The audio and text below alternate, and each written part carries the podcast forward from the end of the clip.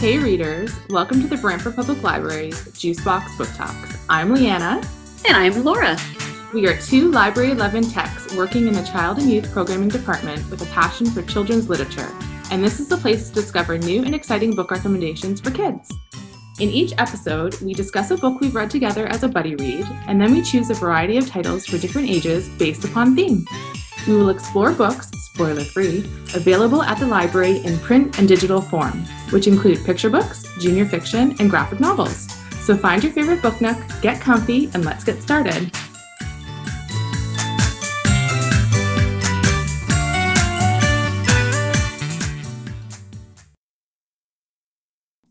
Hi, Laura. Hi, Leanna. Hello, listeners. Welcome to Juicebox Book Talks. We're here for our March discussion. What is our March discussion? So we are using this month to celebrate March break. And one of the themes for March break at the library is discovery. So we're going to discuss books and discovery, um, books about books and stories, and the idea of sharing our stories, powerful stories, libraries, all the different ways mm. get our reading, how we share our reading, and how important these books are in our lives. Totally. So the other thing, um, so it is about March break. We will talk a little bit about the March break activities at the end of the show. Um, but I did want to make a note that February twentieth to twenty-sixth, which was last week, because we're recording today, it's March first, last week, it was the Freedom to Read Week. So we didn't have the opportunity to use Freedom to Read Week as a whole episode because we did do Black History Month, which was awesome.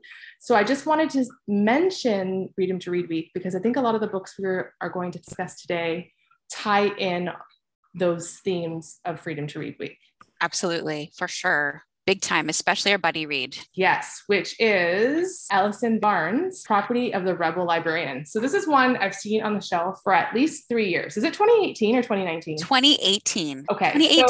So it has an awesome cover. It's just totally, you know, a library book that you would see on all the display shelves. Always caught my eye, just never made it back home with me. Same, so, same, totally. So this one, I will say, I did look up a little bit about the author, Ellison Barnes. And yeah. Barnes. Barnes? Barnes. She'll let us know. So she, she is a former teacher. And one of the reasons why she wrote this book is because she dealt with censorship in her school in the States. So she had a lot of books that were challenged that she wanted to use in the curriculum, including The Lion, the Witch, and the Wardrobe, and of course, Harry Potter, which is always problematic because a lot of the parents said it taught witchcraft. So there was a lot of challenges and she had to fight for her teacher rights to use these books. So she dealt with a lot of complaints. And one of the themes in The Property of the Rebel Librarian is censorship and how a school board challenges books based on one or, you know, not many individuals right. having a problem with it. So in this in this book, we have June Harper. She's in grade seven. She's a good student. She's quiet. And the book opens, bam, with her getting in trouble by her parents because she's reading a book that it, they deem too scary for her, but it's one of her favorite books. Right. And she's like, I'm not scared to read this. Why are you telling me not to read this? Yeah. And we find out soon after that her beloved librarian at the school has booked an author event from the writer of, from the, that book. So what happens, Laura? That's it. Like that's, that's this, like, that's the spiral of events that like, just like lit lights the flame basically. And it's really sad to think, like, I don't, I mean, I don't know how you felt reading this because I mean, Leanne and I are both parents. We have children, school age children. And all I could think was, I mean, don't get me wrong. Like to a certain extent, I definitely shelter my kids, but not, not to the extent where I'm like taking certain books away and wanting to go through their library and the school library and mm-hmm. read everything and see what they've, and like, I don't know. Like, I mean, I get, there's a certain point where you, as a parent, like you want to shelter them and filter things to a certain extent. There's also a point as a parent where you want them to be exposed to things as well so they can learn and develop and grow from there. So that's a, it was a really hard book to read as, first of all, as a library worker, but also as a parent, because I'm like, oh my gosh, like, yeah. Anyway, I, I can't I, give away too much of the book, right? No, That's of course. Thing. We always say no spoilers, but yeah, I mentioned that the big message in this book is that it is definitely up to parents to decide what is appropriate mm. for their own child, but it's not up for to sure. decide for others. Exactly. And it's not fair that she is restricted from these books based on one single parent. Yeah. And that's what really drives the plot of this, is just one yeah. single parent. She reminded me of the mother from Donnie Darko, who's like, has the Graham Greene problem, who goes to the school. She goes to the school board meeting and says, this is trash, et cetera, et cetera. And everyone's like, okay, you don't have to read it. Yeah. Your son doesn't have to read it. Right. And then June, so June is, I love the idea that she takes matters into her own hands. She's only in grade seven and she's like, look, this isn't right. And of course, the books that are being confiscated are all of a sudden interesting to the student population. Absolutely. That's what parents or these people who are trying to take them off the shelves don't understand. Once you tell them not to read yeah. something, Guess they what? one hundred percent are going to want to read that book.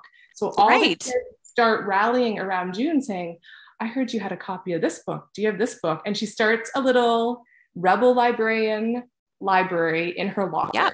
So they yep. go to locker three nineteen to receive these banned off limits books. So she starts right. her own little business, and it's, I was so proud of her. If she was my daughter, I'd be like, fight the power, June, you're doing the right thing. Totally. So I mean, it was, it was interesting. She's friend. I mean, there's a lot of the friendship issues you find in middle school. There's a boy. She yeah.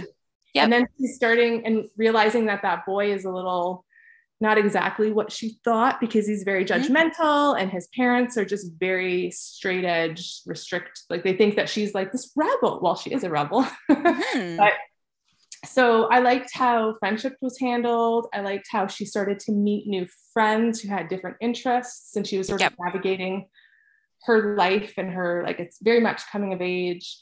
Um, I liked her endorsement of these unsuitable books, because again, like these are, we're talking about yeah. Coraline, we're talking about The Outsiders, The Graveyard Book, The Lightning Thief. All these books are mentioned in the book. And I know. I when a child or a young reader picks up this book, they're going to highlight all those titles and be like, I hope so.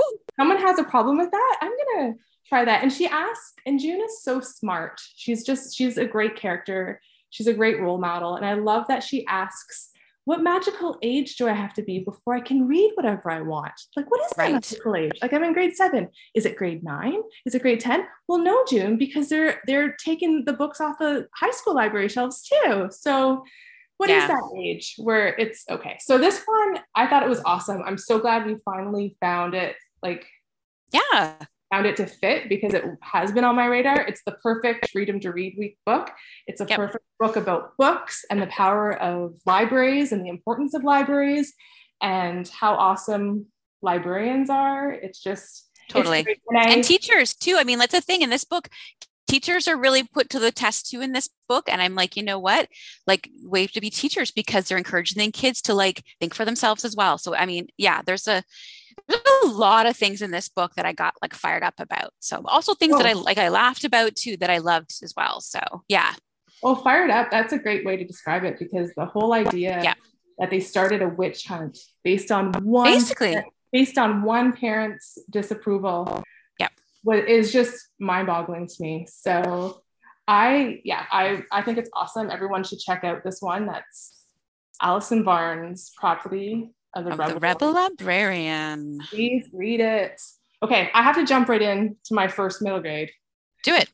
Because I have so many notes about Rebel Librarian and this one, and I keep getting the books mixed up because they pair, they pair so well. Okay. So I read Alan Gratz's Ban This Book. So Alan Gratz, we know him well for a lot of his, his, his historical fiction that deals with like um, wars and just catastrophic events. So this one delves a little, he's doing something a little different. He's got a contemporary book from two thousand seventeen called Ban This Book. Okay, so again, Ban This Book. This is middle school. This is about censorship.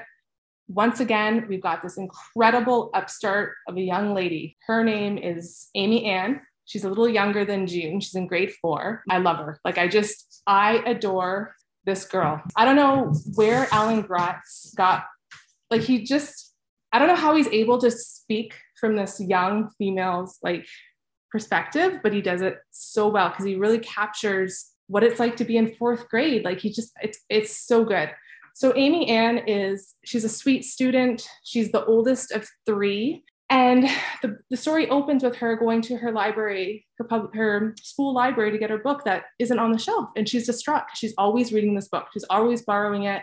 And one day she goes and she's like, where's my book? And she finds out from her librarian that it's been removed from her middle school library. And she's like, she does, Amy Ann doesn't understand this. She's she's quite young. She says, like, what do you mean it's dangerous? Like she's she's beyond devastated. So she's this fourth grader. She starts to find a voice because she immediately understands after talking to her parents that it's not right, that this is like her parents say, well, we can buy you one. We can buy you your own copy. We can go to the store and get your, your own book. And Amy Ann's like, well, well, what about people who can't just go to the store? Right. Is she, right. And I'm just like, you're in grade four. Is, is she from Texas? Like, uh, like maybe she should be uh, talking to the, uh, anyway. Honestly.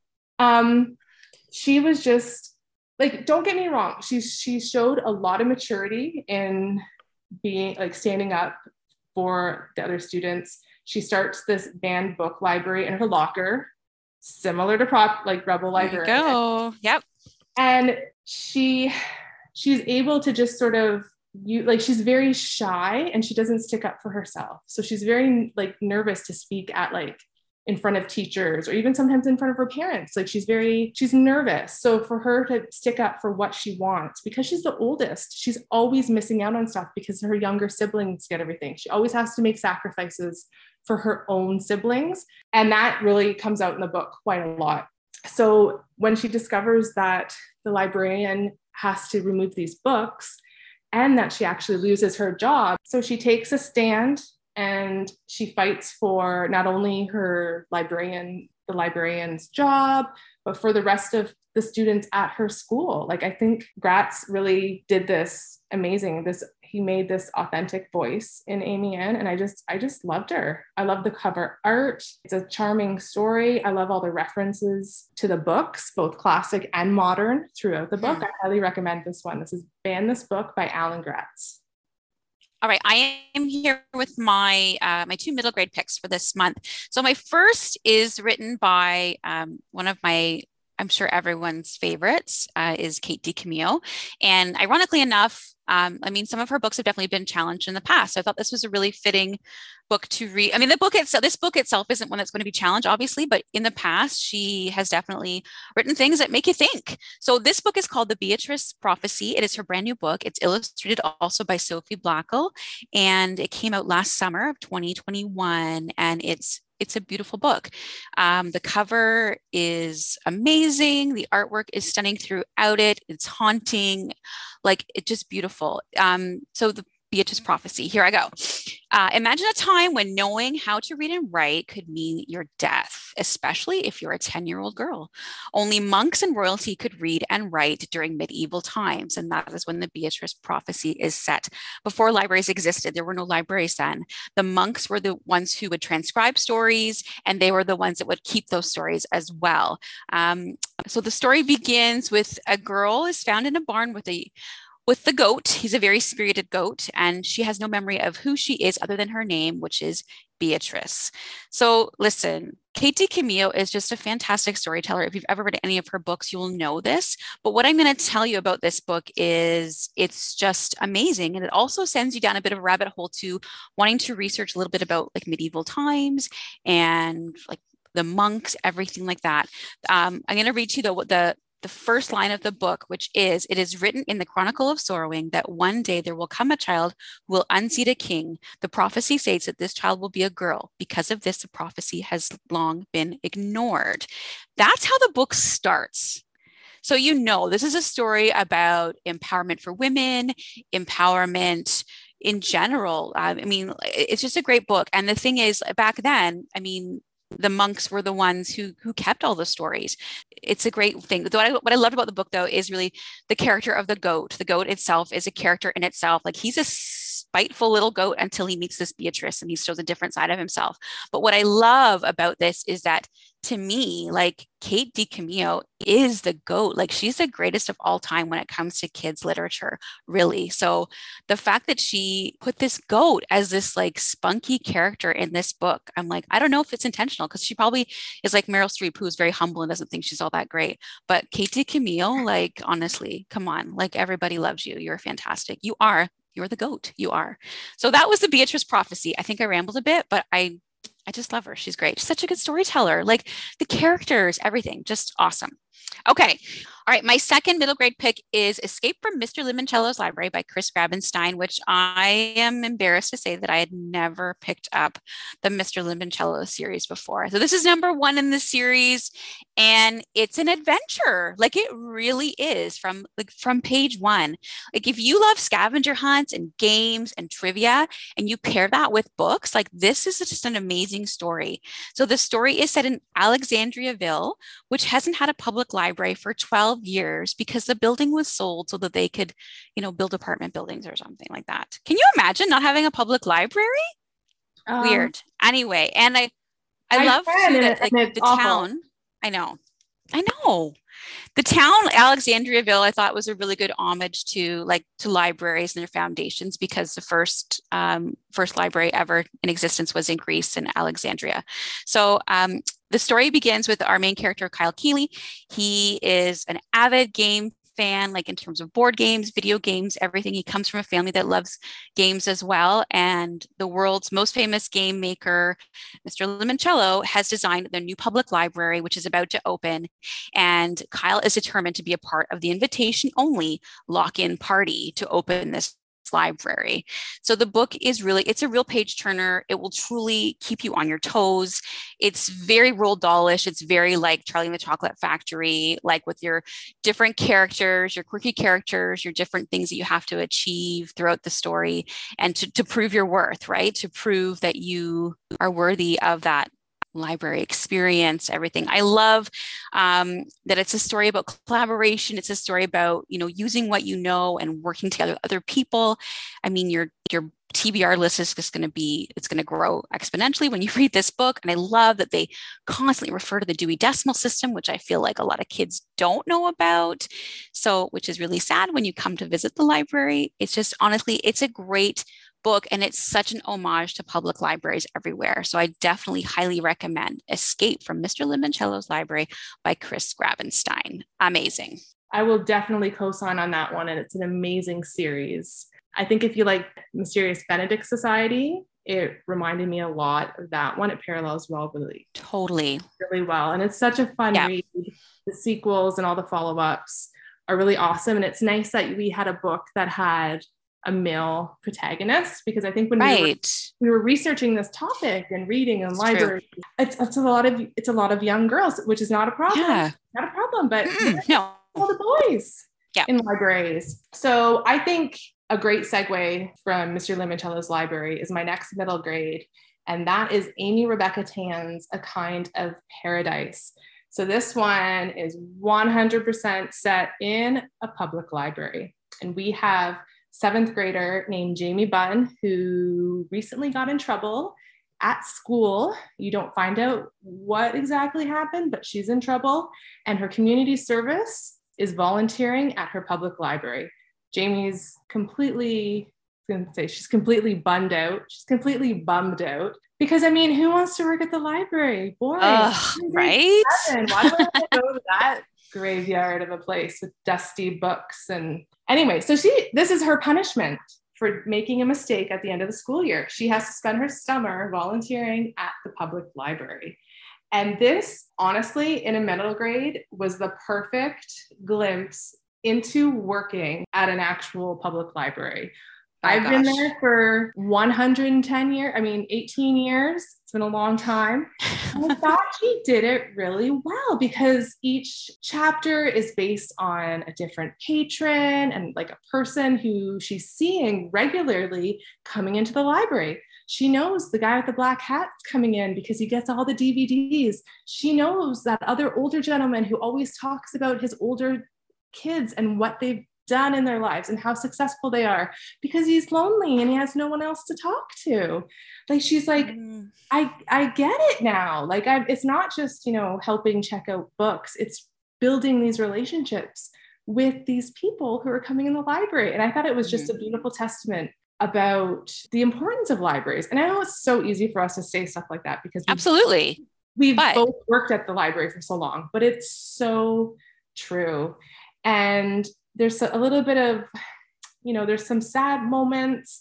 Um, there's some happy moments. Like, she really starts to just get into her group because she's understanding, like, she, she has a coworker who kind of takes her under her wing, becomes a bit of a mentor. And she says, mm-hmm. like, you know, the twelve to sixteen year olds are the most underused population in the library. And I'm like, I know, I do tween programming and teen teen programming. It's so true. And she's dealing with, of course, Amy, she's in grade seven. Of course, she has some friendship issues. She's dealing with some mean girl problems. So that's all woven in. I love how the author sprinkles tons of bookish quotes throughout the book. I think it, it was great. I love the library setting. I love the fact that she finds out fairly quickly that this really isn't a punishment because she's enjoying herself so much. And she's learning a lot about the library, but of, about herself and the struggles of people outside her bubble, the people in the community. And like, she's, you know, she's growing up and learning just from this little temporary volunteer spot at her library.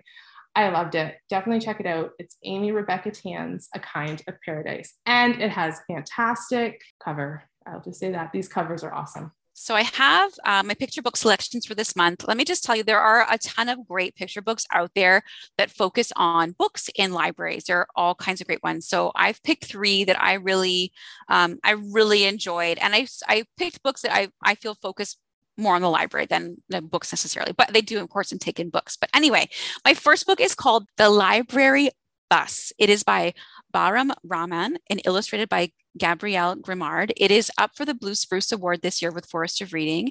It was a finalist last year for the Governor General Award, and it is a beautiful and like a thought-provoking story too as well. So uh, just a little bit about um, Bahram Rahman. He is a he came to Canada in two thousand twelve as an Afghan uh, refugee, and he's written this story um, about his experience uh, in Afghanistan in a time, he said, like, I grew up during war, like war was all that I knew. And this is a book about um, more so about women and uh, children who are girls uh, during those kind of that time, because it's it's not like here in Canada. That's let's just say that. Our book begins, we meet Pari, and she's starting her first day helping her mom on the library bus. Her mom runs the library bus. So we think about bookmobiles as these great fun things here in Canada or in North America, which I'm sure they are. I don't we don't have one in Brantford. That would be a ton of fun. But a library bus in Kabul is not the same sort of experience. I mean, it is in the sense that it's providing what we would provide, but in a different sort of way. So it's a bus with no seats. It only has shelves and they're full of books. The bus visits small villages and refugee camps where children, especially girls, are not provided with access to education or books. This book is, like I said, it's a conversation starter about the harsh realities of like what's going on outside of our world here in Canada. Um, it's a story of hope. It's a story of perseverance. It's a story of, you know, finding that hope inside you to want to do the things that, you know, that will be available to you beyond what you see in front of you. Um, the illustrations are just, they're detailed and they're beautiful. The use of colors are really subtle, and I just love them because they're subtle and they're bold all at the same time. And I love especially that the bus is teal. And I researched, like, what does teal mean? What's the meaning of the color teal? And the one thing I found says that it represents open communication and clarity of thought. So I love that the symbolism of that color for the bus. Um, It's just the end papers are just a piece of artwork. Like, uh, I just loved it. And there's one line in the book that I really liked. And the mom says to Pari, how does learning make you feel? And Pari says, free, free with an exclamation mark. So that was The Library Bus by Bahram Rahman, illustrated by Gabrielle Grimard. Beautiful book. I hope that it wins the Blue Spruce this year.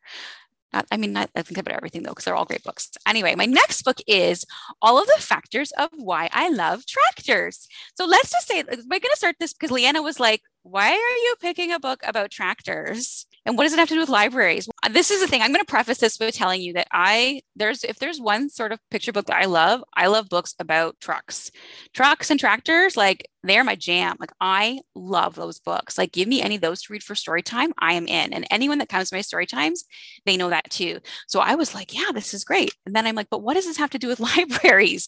But when I read it, I learned why. So it's, it's an, again, it's an homage to, um, to libraries and going in and finding the information in the books that you, that you want. So there's, the main character in the book is Frankie McGee, and he loves tractors, but most importantly, he loves books about tractors. And the book goes on to tell you all the things that he has learned about tractors through books that he's gotten at the library. So it's rhyming text, it's fun to read aloud. The end papers, which illustrated by Jenny Lovely, I mean, they're amazing. The end papers to me could be an I Spy, like, they're so much fun. You could even like make them into a wallpaper or wrapping paper. They're beautiful. Um, it's just, it's a great book. It's It's adorable. It's fantastic. And again, like I, and I'm going to quote another line from this one too. I was like really big on the quotes this month.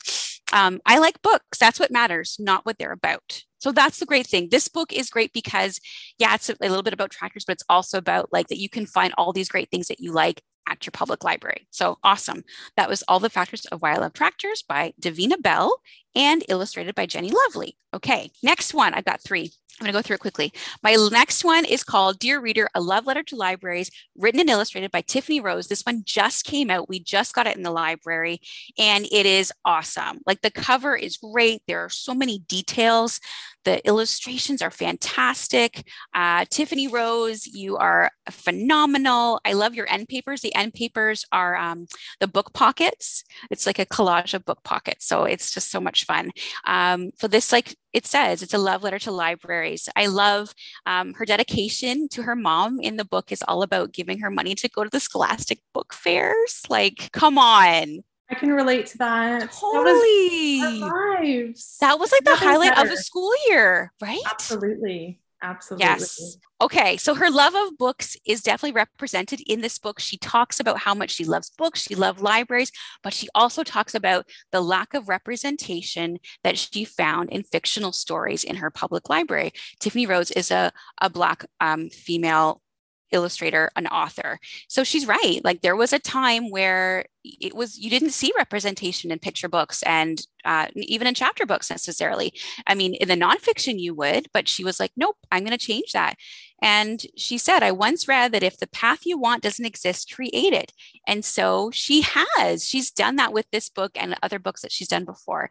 It's just a great book about how much she loves libraries. She loves books. It's great. Dear Reader, A Love Letter to Libraries, written and illustrated by Tiffany Rose. I love that you brought up representation, because I think that's yeah. a major theme with these books, because mm. yes, they're books about books, but I mentioned stories and how powerful stories are and how we need different people and their diversity and their different experiences to be telling totally. These stories. It's not yes. just about me in the library here in Canada. Right. So like, I need to know about others and we need those stories. And want my next book again the the most brilliant segues if I've ever had a segue.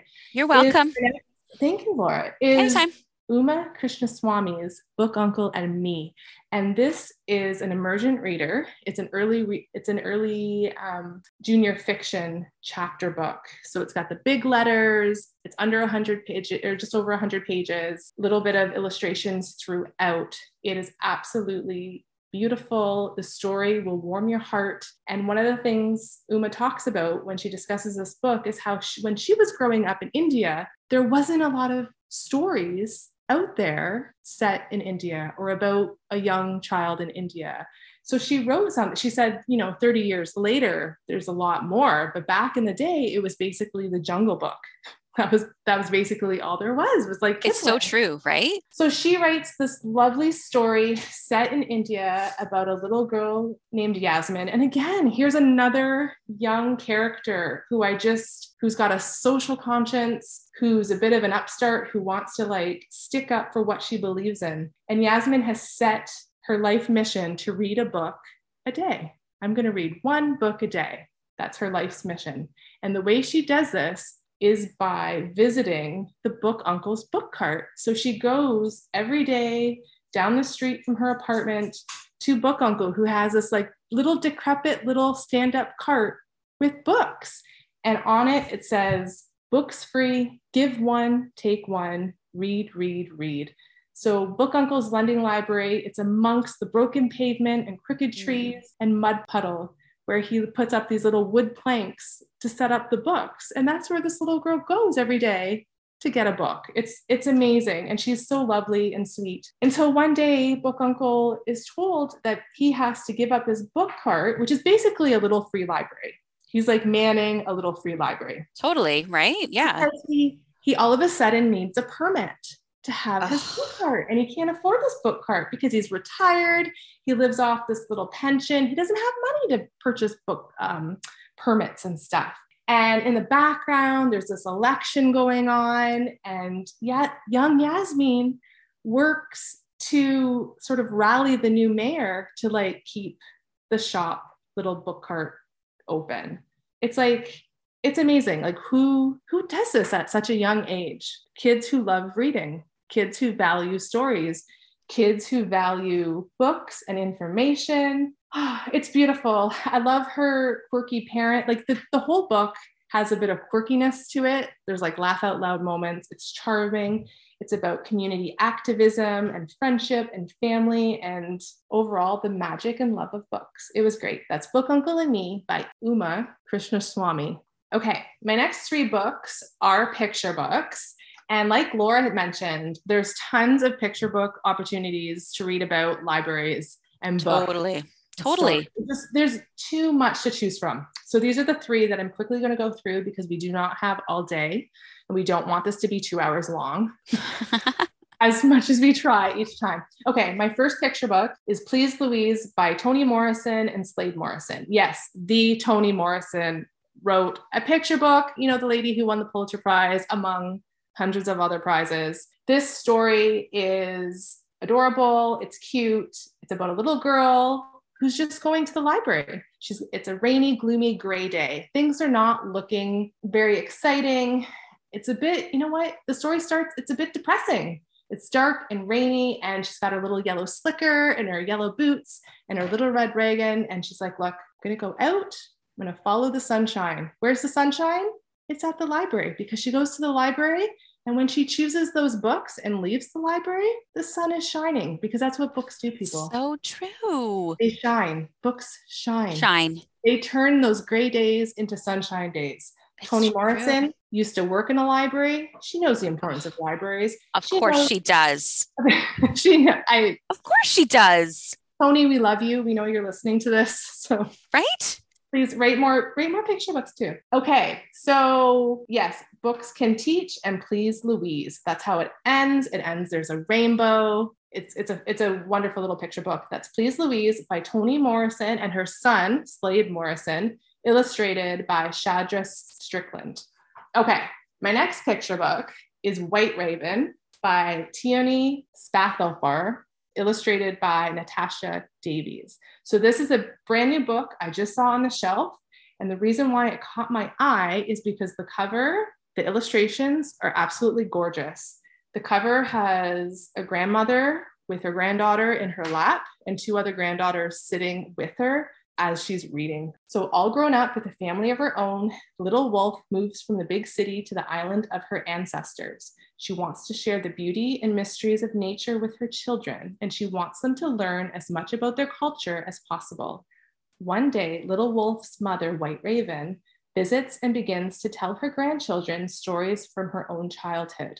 But the stories are not happy ones. As a child, White Raven left her family to attend Saint Michael's residential school in Alert Bay, B C. While there, she experienced hunger, loneliness, shame, and isolation from her language and her culture. Even years later, as a grown woman and elder, she has nightmares about her time at the sto- school. But by sharing her story with Little Wolf and her grandchildren, White Raven begins to heal and brings the family closer together. This is a beautiful story. It is part of a trilogy, but it can be read alone, as an like a standalone picture book, but there is one before Little Wolf, which is the story of the daughter, and one after. And I think this tied in with our theme really well, because it is yeah. about the power of stories and how yes. we use our stories, whether it's or like it's from a, whether it's from a book or just memories or for a fo- from a photo album. It's just, it's so important. And it's important to engage these stories um, with our families to heal, because it is really about mm. the power of healing. It's a simple story, but it's heartfelt, and the vivid, vivid illustrations um, are really captivating. I really enjoyed this one. That's White Raven by Teoni Spatafora. Okay. And my last picture book, which Laura left on my desk, I had not mm-hmm. had this on my radar, is another wonderful one. This is Lucy Falcone's The Librarian Stories, illustrated by Anna Wilson. So this one is inspired by the, the book, The Cellist of Sarajevo. Did you read that one, Laura? I did, yeah. It was popular several years ago. Yeah. yeah. And it was based on the true story of a musician who played his cello for twenty-two days to mark the deaths of twenty-two innocent people killed after the bombing of a bakery during the Bosnian War. You're probably thinking, oh, I thought Leanna was talking about a picture book. Leanna is still talking about a picture book. Yep. But picture books, even for our little ones, sometimes deal with some heavy, important subjects. And if you want to talk about some heavy and important subjects during right now, today, in March of twenty twenty-two, and this book's about war, I think it all parallels nicely with just real life. And yeah. so this one, this one is about a little boy who's living in an unknown country. It's a war-torn, war-torn country with his mom and dad. They're rationing food. They have to stand in long lines to get water. Dinner is like a loaf of bread. They have to split into three. It's extremely tough times. They have no freedom. It's, it's, it's very rough, until one day when he's waiting in line with his dad, they hear words coming from the town square and discover the local librarian sitting in the town square on a bench reading a story. And all of a sudden, just the beauty of her words and just that the stories and the characters coming to life brings that town solace and hope, and just totally. and just all of a sudden unites them and fills them, because it's this powerful message of hope that she's yeah. like, I'm going to continue doing what I do, because even though you're trying to take over whatever the war issue is, she doesn't like she, she doesn't let it stop her. And yeah. one of the comments of her that his father says when he hears her is that she's being dangerous. What a foolish lady to be, you know, to be, to be sitting there. And then lo and behold, it calms her. The stories calm the village. It calms the right. people, and it unites them. And I just thought, oh, it's such a beautiful story. And the cover ha- like the, the librarian is just this beautiful human being, and the little boy is just in awe of her and what she symbolizes. Well, and I feel like the, the illustrations in that book really, like the use of like colors and lack of use of color really like bring that story home too. Like that, that book is beautifully illustrated too, to really convey that story too, and the the message behind it. Right. Anna, Anna Wilson illustrated it. And I do, I do agree. It's, it's so captivating and so gorgeous. Yeah. Um, at one point, his mom tells him not to plant or sorry, not to water his plant because they don't have enough water. I know. It has to die. It's just, it's, yeah, it's, it's time, you know, I hate to say it, but it's a timely picture book, and it's yep. gorgeous. But once again, just the importance of stories. Yep. And books about persevering. Yes. Really, and hope. Yes. Right. I love it. So that's yep. The Librarian Stories by Lucy Falcone. Great picks. Okay. Sorry. My last book is so like not, that was not a good springboard for mine, because mine is like this, not like that at all. My emergent pick this month is called Ivy Lost and Found, and it is book one in a brand new um, series for uh, emergent readers, and it's called the Book Buddy series. So this book is written um, by Cynthia Lord, who's a Newbery Honor winner, and illustrated by Stephanie Gregan, and it is just a really sweet and charming little book. It's part of a, like I said, new series. Uh, the second book is due out later this year. It's sixty-eight pages long, so not too heavy, short chapters, larger font, and sweet pictures throughout the book. Um, it reminds me of Toy Story. That's what it reminds me of. It's written from a doll's perspective. The doll's played with and loved, and then boxed up as the child grows, but later rediscovered when the child becomes an adult. Um, the adult who is the owner of this doll Ivy. Um, the owner is Anne, and Anne is spelled with an E, by the way, just to make that reference. I think that's I think that's there intentionally, just saying. Um, and Anne is now a children's librarian, and she's rediscovered her doll and decided to add her to the book buddy shelf in the children's section of her library. The buddies are there for children to read to and play with, and they can be borrowed for two weeks. Each um, toy book buddy um, has a story of their own because they're part of this collect, this special collection. So you learn about how each toy became part of the collection, how Anne with an E found them. But what I love is that when you a child borrows the book buddy, they're also they're borrowing with it a journal where you get to like you know either write or draw a picture of what you did with that buddy. So every borrowing is a new adventure, is what they say. It's just a great book. This first book is, of course, about Ivy, the new doll who's been added to the collection, how she's borrowed from the library. It's heartwarming. It's adorable. I cannot wait to read the second book about Marco Polo. It's super cute. So that's Ivy Lost and Found by Cynthia Lord, illustrated by Stephanie Gregan, and it's part of the Book Buddy series. It's book one. Ooh, that sounds awesome, Laura. Great job.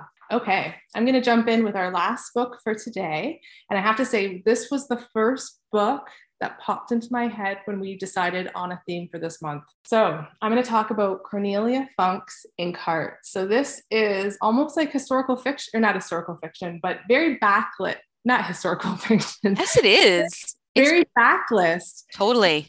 This came out in two thousand three. And I have to quickly oh say, my God.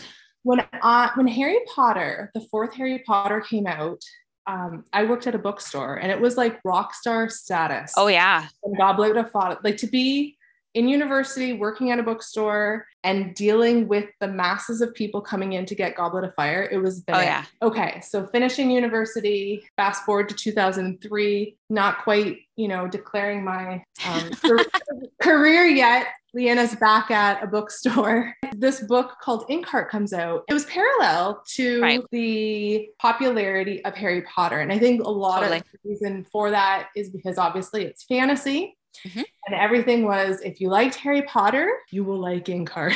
Right. Totally. I'm here to tell you is definitely accurate. It's accurate, but it's just at this point, I just think Harry Potter should have his own little genre, like his own little category. Like it's so hard to get yeah. exactly like that. But Inkheart, look, it's just the perfect combination of fantasy, mystery, and adventure. And we have Maggie and her father, Mo. We don't know where her, her mother is. We know that her dad has a special power, but we don't quite get that at the very beginning of the story. We know that the mother has disappeared, and all of a sudden, some mysterious character comes and tells Maggie and her father that her dad is needed because of his special skill. Now, this book is five hundred and I believe thirty-six pages. Oh no, yes, five hundred sixty-three pages. It's not a short book. These are for this book is for your strong readers totally. Who have read Goblet of Fire and beyond. Not the first three books of Harry Potter, but if they can go through Goblet of Fire, you know, and continue through that sort of length of story, I would definitely recommend it to them. It's got some scary scenes, but it is, it's thick. Like it's a big, it's a big book. So I don't recommend it to just anyone. They have to be interested in actual solid storytelling because this is really exceptional storytelling. I actually think it is like the kid version of Carlos Ruiz Zafrón's Shadow of the Wind, to be honest. I, w- I did draw a lot of parallels to Shadow of the Wind, but the kid version, because it is all about books. Maggie and her father live and breathe books. Cornelia Funke goes into detail about how their house is filled with book. Every stairwell, like space is, it's covered in books because I love books. This is a testament to books and the importance of books. There's quotes at every, the beginning of every chapter. This is ultimately a book about books and how they can transport you. I think that's all I'm going to say about it because I know a lot of a lot of reviews get into the actual mystery and mm. what's going on with Maggie's dad. And I think that doesn't even happen until like page two hundred. Definitely check out Inkheart if you're interested in fantasy, if you liked Harry Potter, and if you're giving it to your kids or your student, just make sure they can read a five hundred plus page book. They're in for the ride, right? Yeah, because it's all it's a it's a whole se- there's a whole series. Um, yeah, it's wonderful. There's Inkspell and Ink Death that are follow ups. great. There's just a strong emphasis on the love of books. It reminded me of Anna James's The Book Wandering yeah. series. I was just going to say, yeah. So if you like that, like it just, it pairs well with that, with even a little more darkness to it, I would argue. Right. But definitely, if you liked um, the Book Wanderer series, definitely check out this. It's, of course, awesome. Cornelia Funke's Inkheart. Good picks, Leanna. Okay, that is it for today. That's what it. Else can you say about our March break, Laura? Uh, so there will not be a Juicebox Book Talks kit this month because we have our March break kits that will be available. And we really hope that you'll uh, take, do the kits, take everything that's in them, especially that scavenger hunt that's available, because we really want you to explore the library, um, especially now that our new kids space is open and we've got all kinds of great things that are available for you to play with, to, um, to interact with that mural that we have now at the main library, all kinds of great things. So we hope you have a fantastic March break. Yeah. Yes. And the kits will be available on Monday, March fourteenth at yes. the main library, and on Tuesday, the fifteenth at Saint Paul. So pick those kits up and let us know what you think of them. Yep. And happy reading. And we will be back for April. Yay. Thanks so much for listening today. We hope we've introduced you to some new authors and children's titles. All the books discussed today are available in print and digital format on either Overdrive, Cloud Library, or Hoopla. Please visit brantford library dot c a for more information about this podcast and other fantastic programs the library has to offer. Thanks. Bye-bye. Juicebox Book Talks is a Brantford Public Library podcast developed by Leanna Flamiani, that's me, and me, Laura Virag. Music provided by Purple Planet through purple dash planet dot com.